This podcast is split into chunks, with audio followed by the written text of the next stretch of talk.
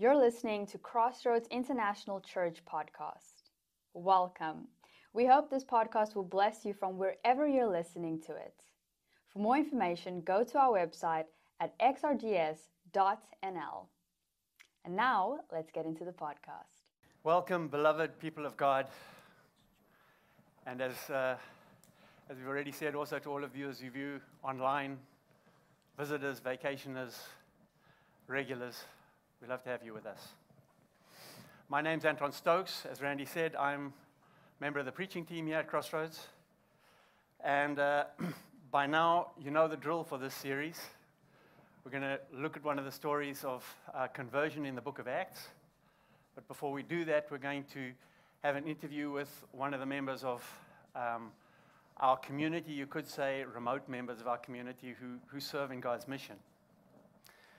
This week, we get to meet a pastor who uh, works with a church who uh, suffer with and come alongside people who are suffering. He works in a, a war zone. If I tell you he works in Ukraine, you probably know many of you that I'm talking about Vadim Proshak. Uh, and it's a real privilege for us here at Crossroads to be part of supporting the work they do.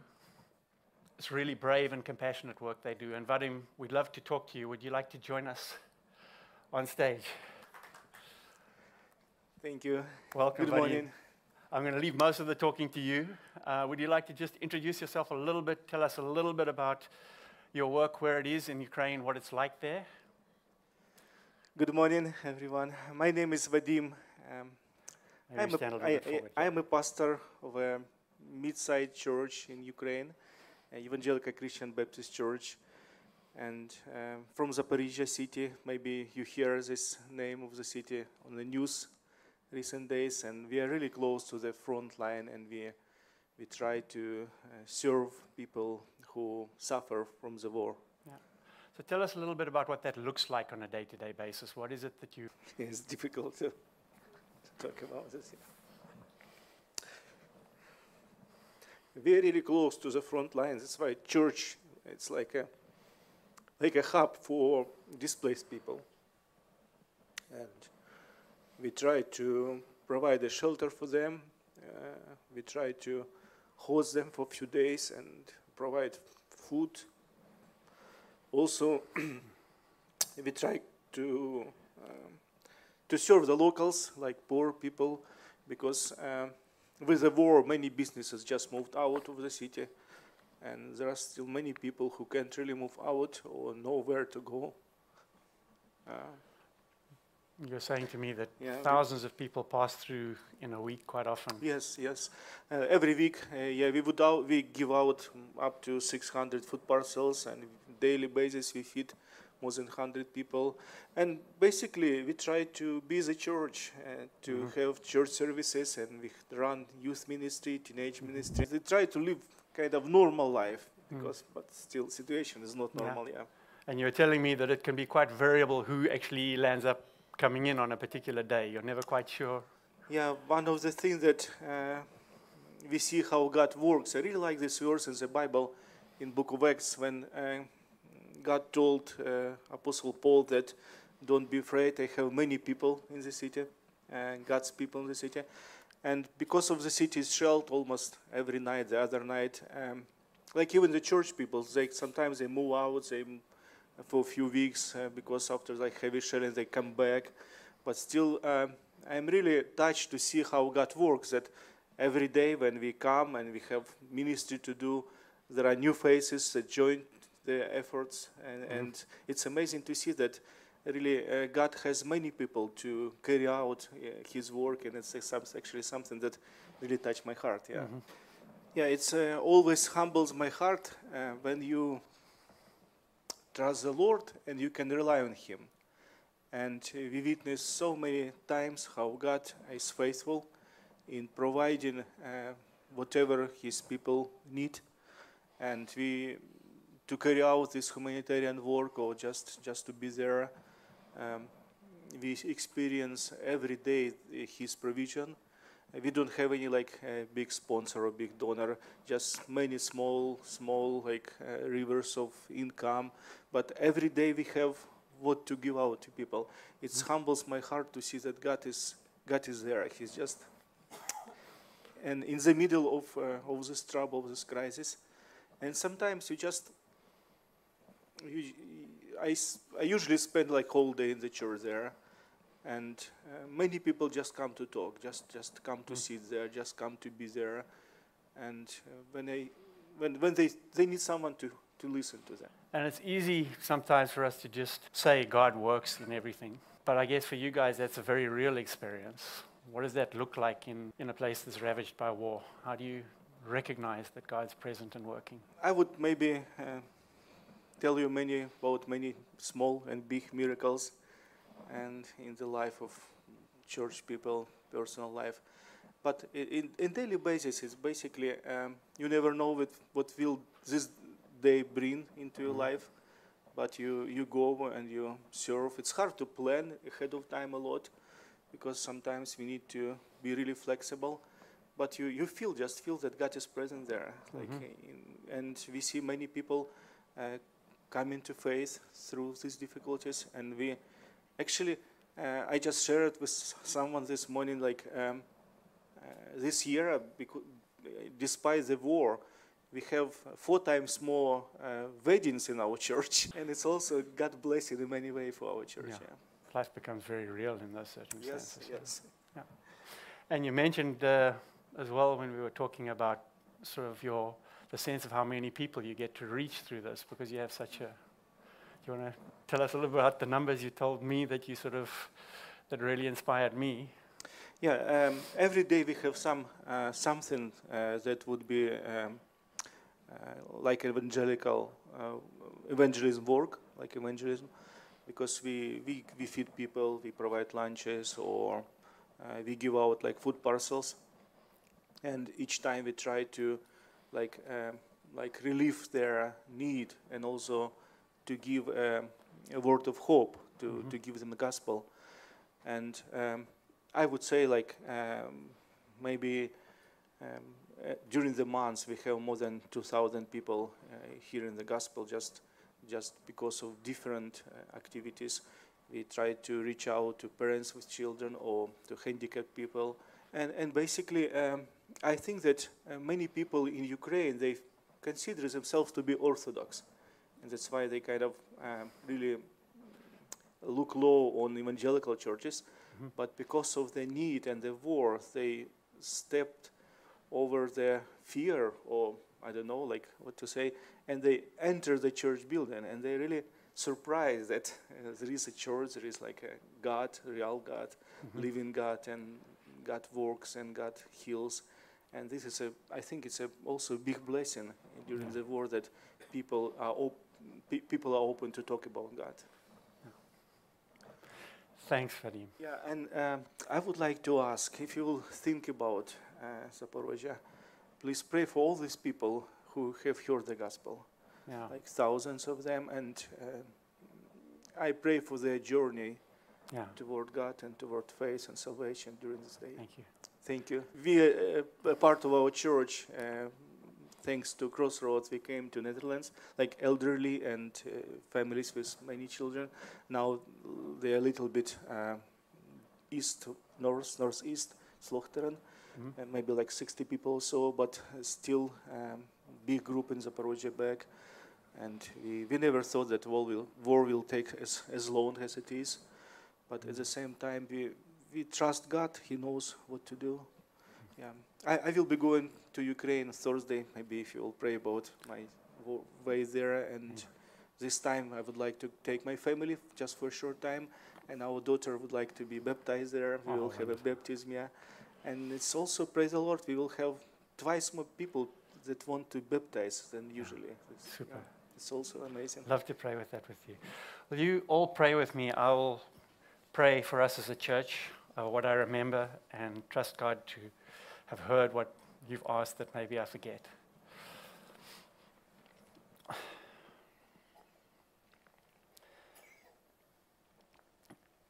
Lord God, we're, we're thankful Thankful for, for men like Vadim and all the people whose names we don't get to hear. Serve with him, love your world as you love it, suffer in your world alongside those who suffer. We pray, bless them, these people who serve you, with the assurance of your presence, peace and safety in their hearts, if not in their surroundings, with confidence and hope that whatever happens, you have them, you have their eternal salvation. But we pray for their very practical needs as well. We pray that you will continue to provide for so many who've lost homes, have no food, who have lost family, lost so much. Will you make your church a light in the world, and especially through this community? Equip them, give them the words to say in places where there are no words to say. We pray for their country, Ukraine. We pray for peace. When we don't know as humans how to bring peace even in our own hearts, we know, Jesus, you are the Prince of Peace. Make a way.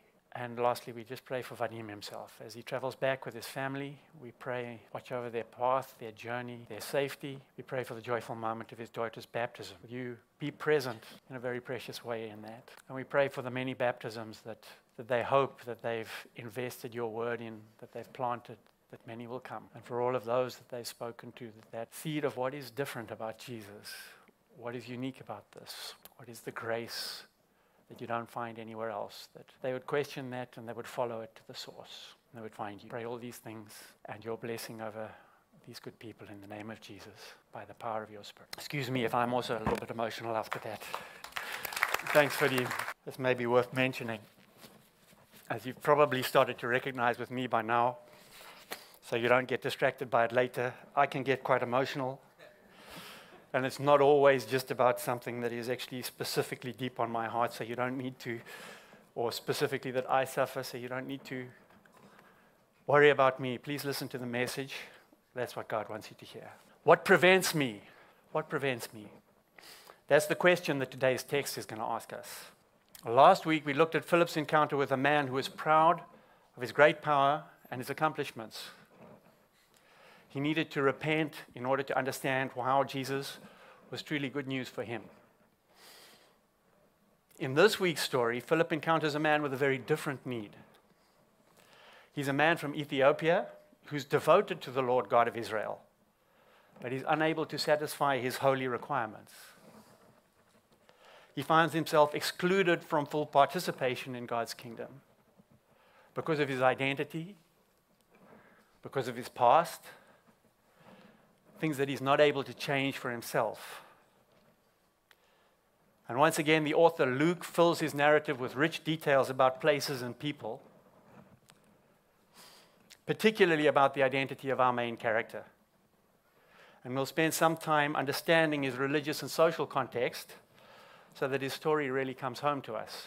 We're going to read the passage from Scripture in two parts because I want to unpack the guy's identity before we go into what happens when he encounters Philip.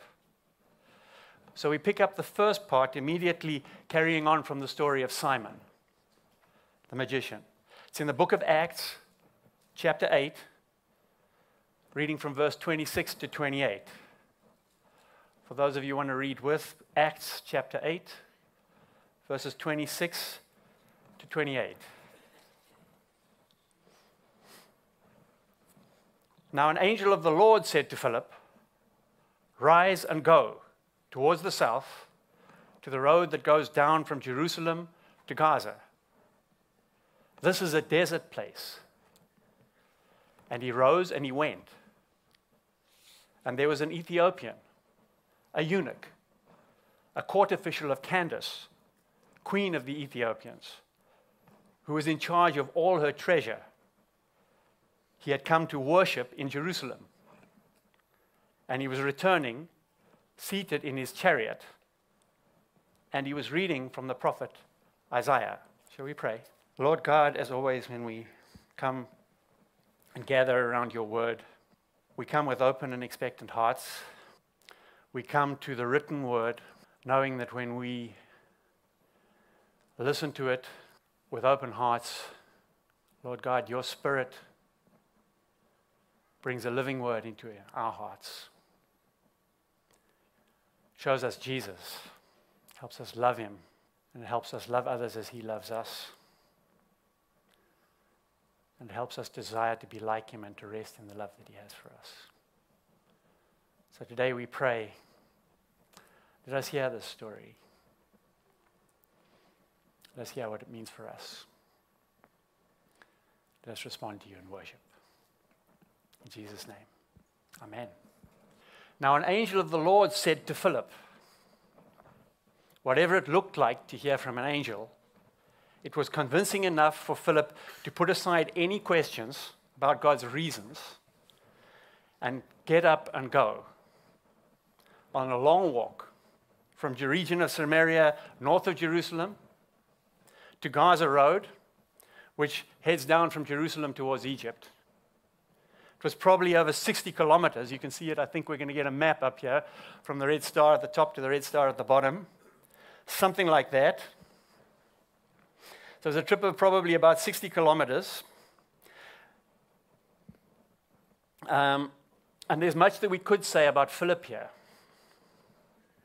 But I want to jump right into looking at the traveler from Ethiopia and focus what we can learn from his story.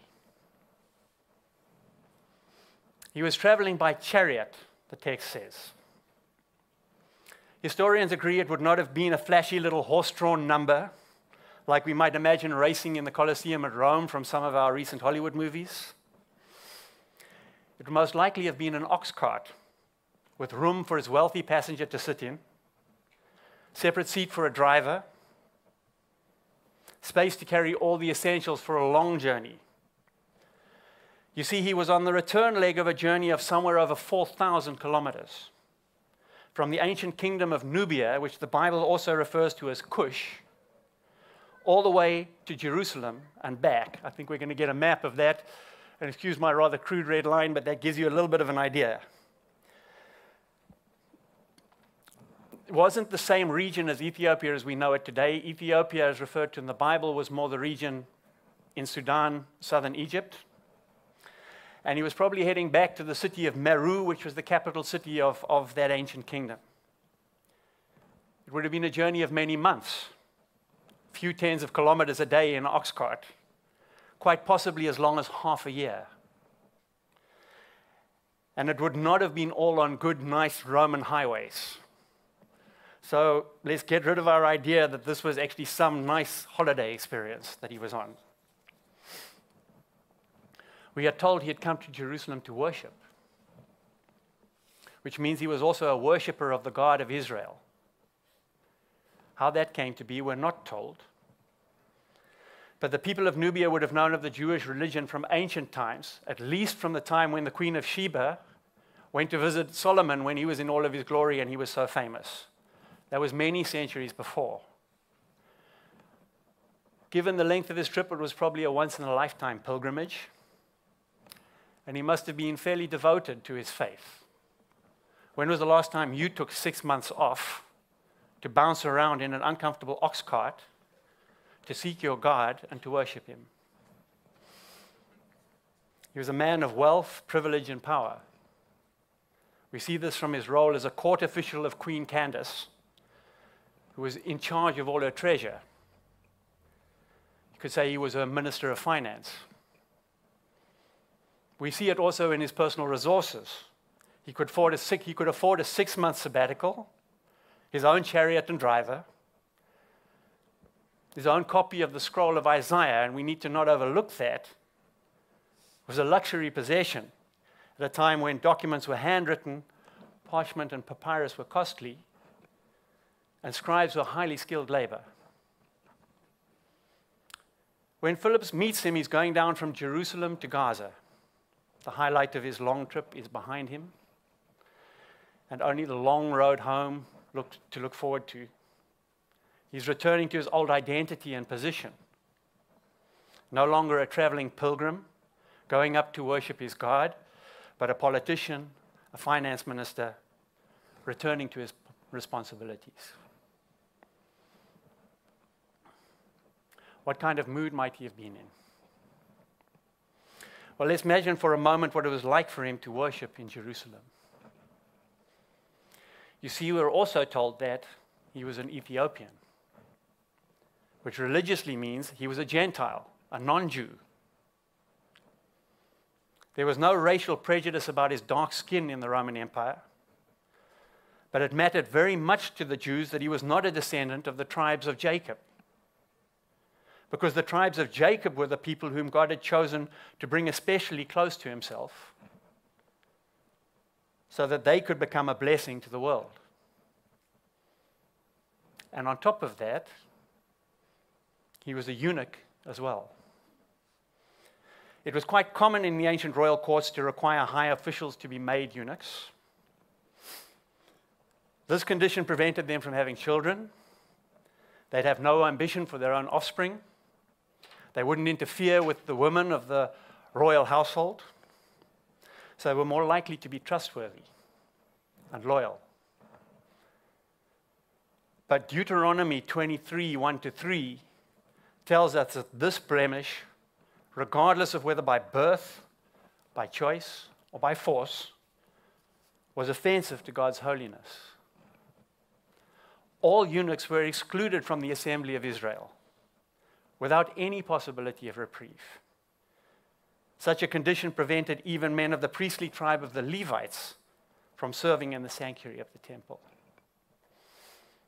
You can read about that instruction in Leviticus chapter 21, verses 16 to 24, for those of you who are interested.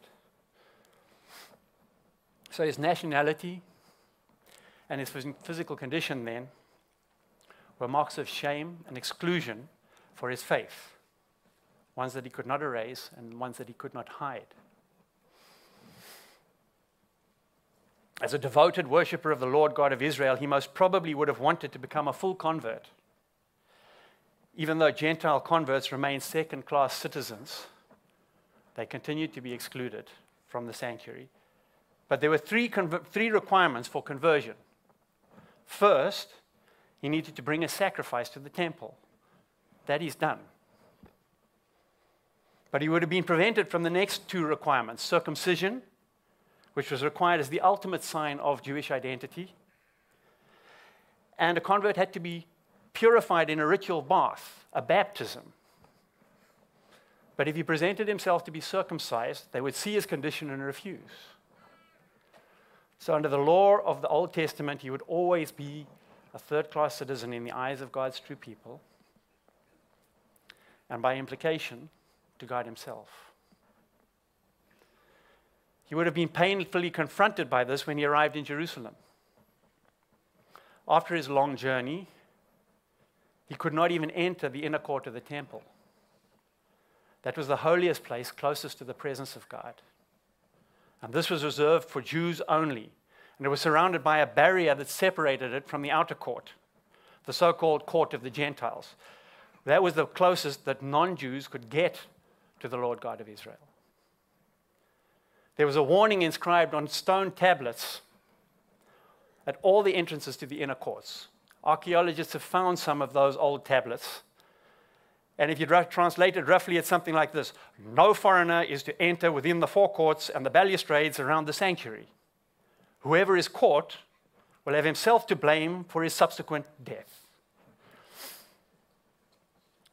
It's quite likely that he would also have observed the unholy behavior of some of the Jews themselves, with their money exchanges and traders inside the temple courts. Those practices had outraged Jesus not long before, as Luke records in his Gospel in chapter 19. After his own long journey this might have made him feel even more keenly the injustice of his own exclusion.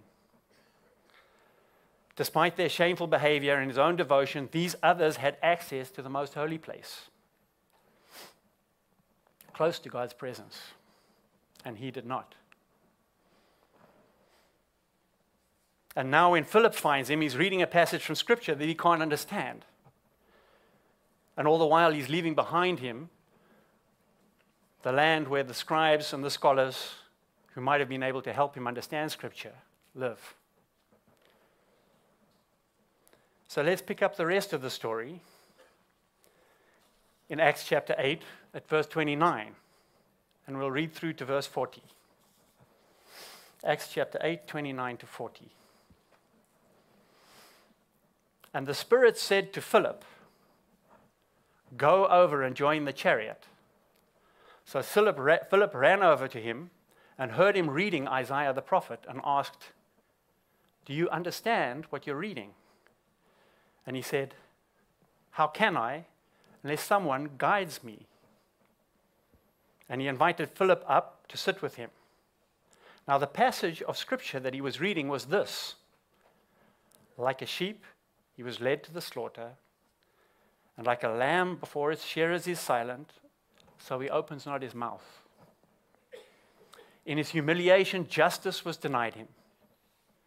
Who can describe his generation? For his life was taken away from the earth. And the eunuch said to Philip, About whom, I ask you, does the prophet say this? About himself or about someone else? Then Philip opened his mouth, and beginning with scripture, he told him the good news about Jesus. And as they were going along the road, they came to some water, and the eunuch said, See, here is water. What prevents me from being baptized? And he commanded the chariot to stop, and they both went down into the water, Philip and the eunuch, and he baptized him. And when they came up out of the water, the Spirit of the Lord carried Philip away, and the eunuch saw him no more, and he went on his way rejoicing. But Philip found himself at Azotus. Good old Philip, what does he carry on doing? As he passed through, he preached the gospel to all the towns that he came to in Caesarea, until he came to Caesarea.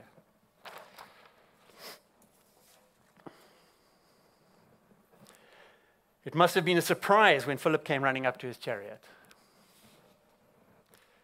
But the Spirit of God had prepared the ground. The traveler a, has a humble, open hearted attitude. He doesn't stand on his superior rank or status and chase Philip away. This picture came to me of actually riding up on our bicycle next to the finance minister and listening in on whatever document that he's reading. But yeah, Philip dares to do that and finds that he's open to someone to guide him. That word guide is the same word that Jesus uses in John's gospel when he explains the work of the Holy Spirit in showing who Jesus is. Remember, Pastor Paul preached a whole sermon to us on this just a couple of weeks back in our series on the Holy Spirit. John 16 13, Jesus says, When the Spirit of truth comes, he will guide you into all truth. And Philip was indeed equipped by the Holy Spirit to be a guide and he told him the good news. Philip starts with this same scripture, the one the Ethiopian traveler was already busy with. The Old Testament was the only authoritative scripture. We should keep in mind the New Testament hadn't been written yet. Think about it. So the Old Testament was the only authoritative scripture they had at the time. And if Philip was to guide the Ethiopian to understand the good news about Jesus, there are few better places to start with than the text that he was reading. It starts in Isaiah 52 13, and it runs to the end of chapter 53. It speaks of a servant of God who would come and suffer for God's people. And its meaning was much debated by the Jewish scholars of the time. So the Ethiopian traveler's question about whom does the prophet say this was actually an ongoing debate at the time. From our own place in history, we might assume that this was obvious. But in those days, it was not. It was Jesus himself who first made clear to his disciples that the suffering servant was the same person as Messiah the promised anointed king of David from David's line. Philip would have started with that, explaining that the text was he was reading was about Messiah. It was Messiah himself who had to come and suffer for the sins of his people, not just for the Jews, but for all nations. The Ethiopian needed to hear how Jesus had dealt with his exclusion from God's holy and perfect presence, in spite of his imperfections, and his inability to change his condition and his ancestry. So Philip might have explained it as the writer of the book of Hebrews later did. Hebrews 7:19 says, "For the law made nothing perfect." But on the other hand, a better hope is introduced through which we draw near to God. Then Philip might have told him about how that great hope has indeed now come through the man Jesus, who had recently been crucified and resurrected from the dead. He has now established this new way to be intimate with God. It deals once for all with our inability to satisfy God's holy, righteous requirements. Philip might have pointed to a passage a few chapters further on in Isaiah in the very scroll he was reading. Isaiah 56, 4 to 5 talks about this new covenant. It says, Let not the foreigner who has joined himself to the Lord say, The Lord will surely separate me from his people. And let not the eunuch say, Behold, I am a dry tree. For thus says the Lord to the eunuchs who keep my Sabbath and hold fast to my covenant, I will give in my house and within my walls a name better than sons and daughters. I will give them an everlasting name that shall not be cut off. This new covenant covers even the inclusion of foreigners and eunuchs. If it ex- includes those who were previously explicitly excluded by the law, then no one is excluded anymore.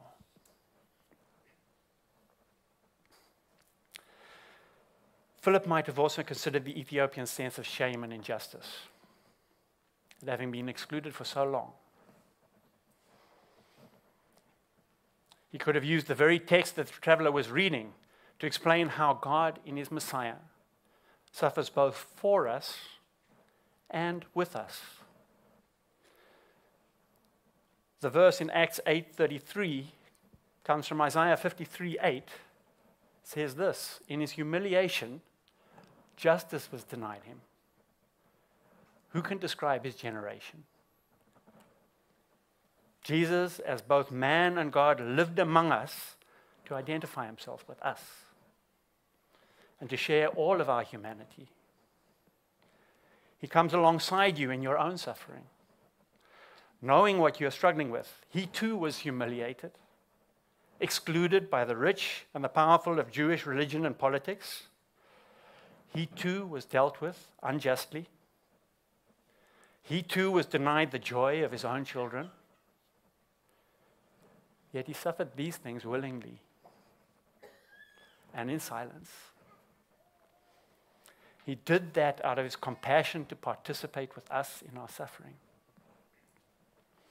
and in his willingness to die for our sins and imperfections so we can share in his goodness.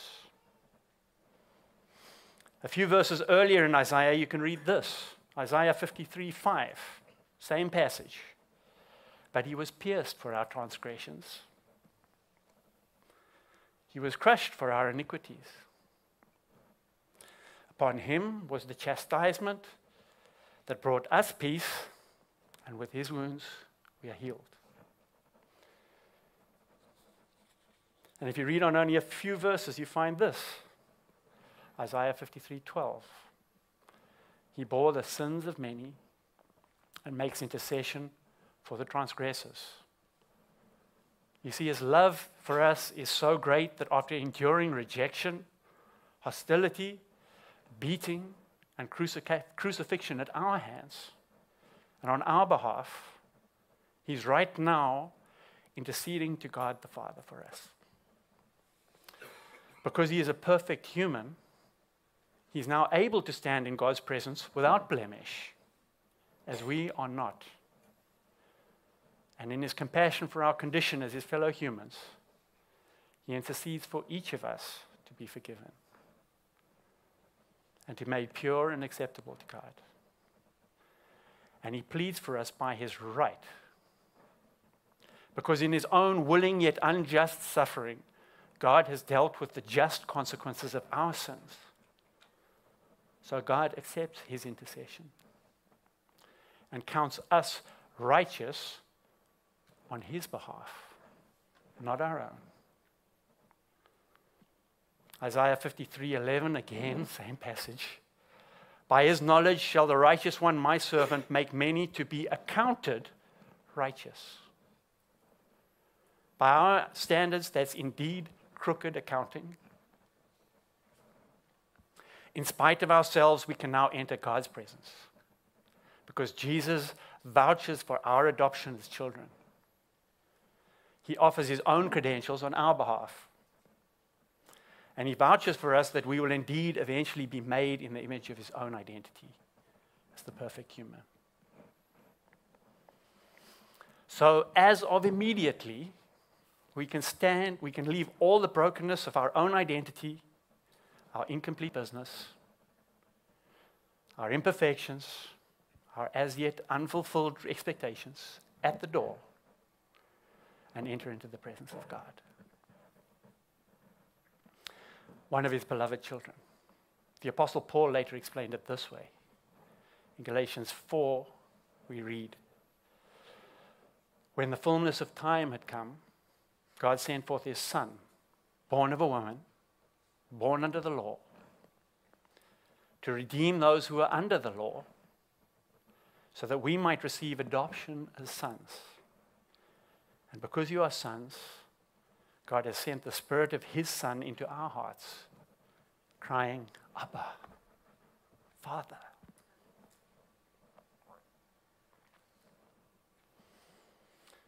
So when the Ethiopian eunuch asks Philip, What prevents me from being baptized? It was a genuine, heartfelt question. Not just, Shall we do this thing? But in deep sincerity, if I've understood you, Philip, this is wonderful news. If a perfect offering has been made to cover all my imperfections and sins forever, so I can be fully included as one of God's children. It sounds too good to be true. What else is needed that prevents me from acknowledging that in baptism? And Philip would have said, if you believe Jesus is who he said he is and has done what he said he's done, then nothing, nothing prevents you. You see, baptism for the Ethiopian was the sign of full inclusion into the household of the one true God that he longed for. And with coming of Messiah, that same symbol takes on a rich new meaning for him. There are no more sacrifices to be brought or temples to travel to, no injustice and suffering that is not shared, no sin or imperfection or condition that has not been covered. Baptism and our remembrance of it is the joyful act of accepting that those things have been washed and covered by the sacrifice Jesus made for us. It's simply a choice of faith to depend only on the credentials of Jesus and to let go of all of our own insufficient credentials. The Ethiopian rejoiced to leave his credentials in the water. He went under as a Gentile a eunuch, a finance minister, a devoted pilgrim. None of these things earned him any rights before a holy God. But he rose from the water simply as the adopted, beloved child of a compassionate and gracious God. Accounted righteous and perfect and included only because of Jesus and, well, and nothing Nothing else is needed. In Jesus, we are loved and accepted by God. Dot.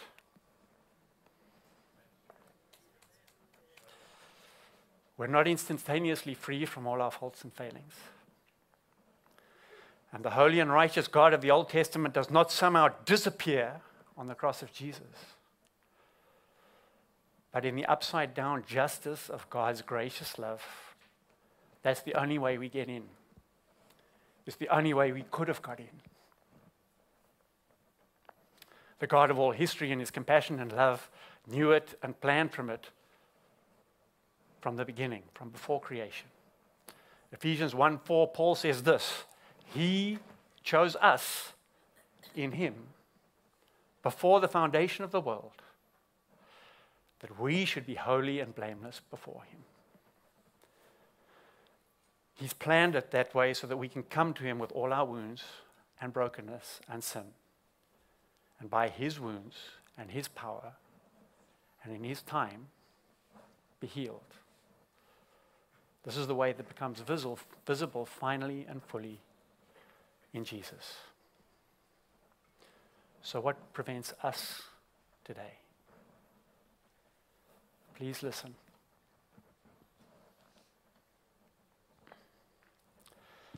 Some of us need to hear this especially today.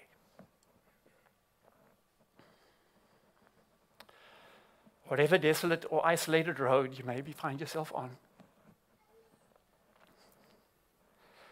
Jesus is running up alongside you to ask you this Do you understand who I am? What I've done? Do you know that I am the compassionate God who suffers with you in your humiliation and in your suffering and in your injustice? Do you know that I am the perfect representative? whose intercession has secured your acceptance by God my Father. Do you know that I've made a way open for you to be adopted as children of God?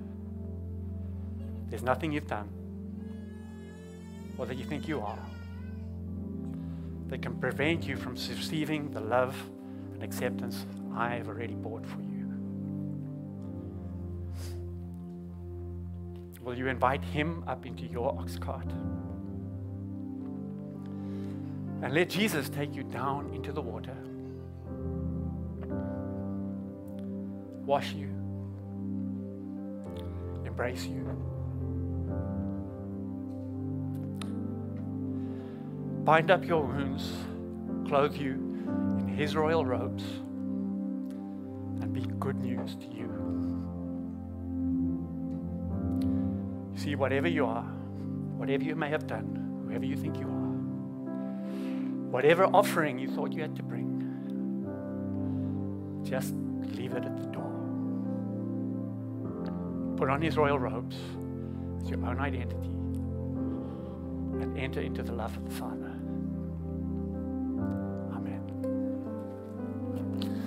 Shall we pray?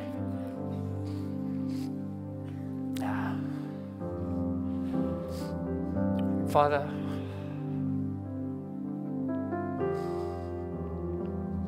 it's good that it feels good, that it comes out in emotion when we remember what you've done. Those of us who struggle to get over the things that prevent us. Holy Spirit, come. Touch that sore place, that scarred place, that proud place, that angry place, that disappointed place. Show us Jesus his love from the cradle to the cross to the grave and back to heaven where he stands and intercedes for us. Show us that, Jesus. Help us to just rest in his arms. Amen. Thank you for listening, and we hope that you have a wonderful week. See you next time.